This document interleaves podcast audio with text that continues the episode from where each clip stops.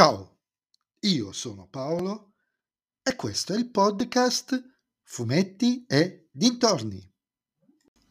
E anche questo episodio del podcast è terminato. Mi risentirete nel prossimo episodio.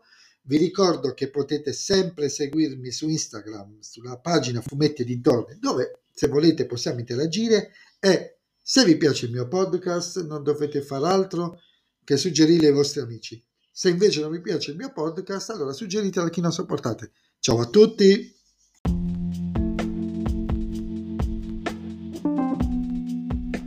In questo episodio del podcast vi parlerò del numero 368 di Nathan Never, l'eredità di Scotos, primo tassello di un ciclo chiamato Le origini del male, scritto da Bepi Vigna e disegnato da Romeo Toffanetti e Germano Bonazzi, edito ovviamente dalla Sergio Bonelli Editore.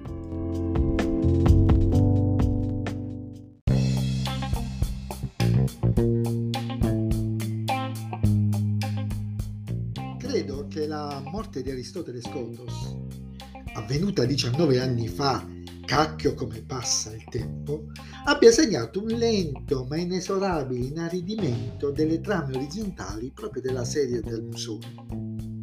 Questo perché Aristotele e tutta la sua famiglia, tutto quello che c'era attorno, avevano un carisma tale da rendere praticamente inutilizzabili allo stesso modo tutti coloro che lo hanno hanno provato a diventare i nuovi Aristotele Scotos, i nuovi villain di riferimento della serie come Omega, Alfa o l'uomo quantistico, o l'uomo quantico, quantico, quantico o quantistico.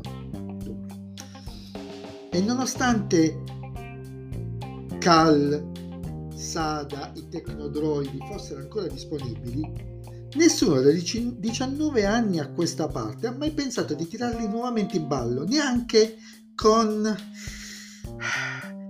il cambio d'universo. Ve lo ricorderete il 301, 302, 303, vero? Purtroppo. E su questa cosa del cambio d'universo ci sarebbe da dire tanto. Su come sia stata sprecata in maniera indecorosa questa opportunità. Ma non è questo il giorno. Ora però, col trentennale Vigna tira fuori una storia che si prospetta, almeno per il momento, interessante e mi auguro foriera di novità. L'albo e anche penso gli altri, da quello che ho capito, è diviso in due parti. La prima parte, disegnata da Romeo Toffanetti, inizia proprio con lo scontro finale tra Nathan e Aristotele, partire subito in quarta buttando i nostri protagonisti in un'indagine riguardante alcuni misteriosi oggetti rinvenuti in una delle case di Scotos dopo tanto tempo. Insomma, chissà quanti miliardi di case c'ha. E per farlo l'autore ci mette tantissimi riferimenti a vecchie storie e prepara la strada, secondo me, ad altri numerosi riferimenti.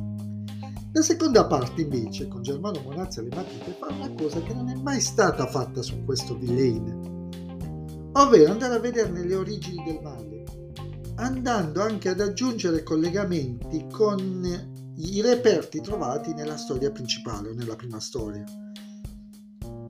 ed è una storia di una crudezza raramente vista in casa Bonelli, specialmente in edicola. Per certi versi mi ha ricordato la miniserie Juric della Barbato, ambientata nell'universo di Orfani in quel caso. Le premesse per un ciclo di storie interessanti ci sono tutte. Spero che non finisca tra luce e vino.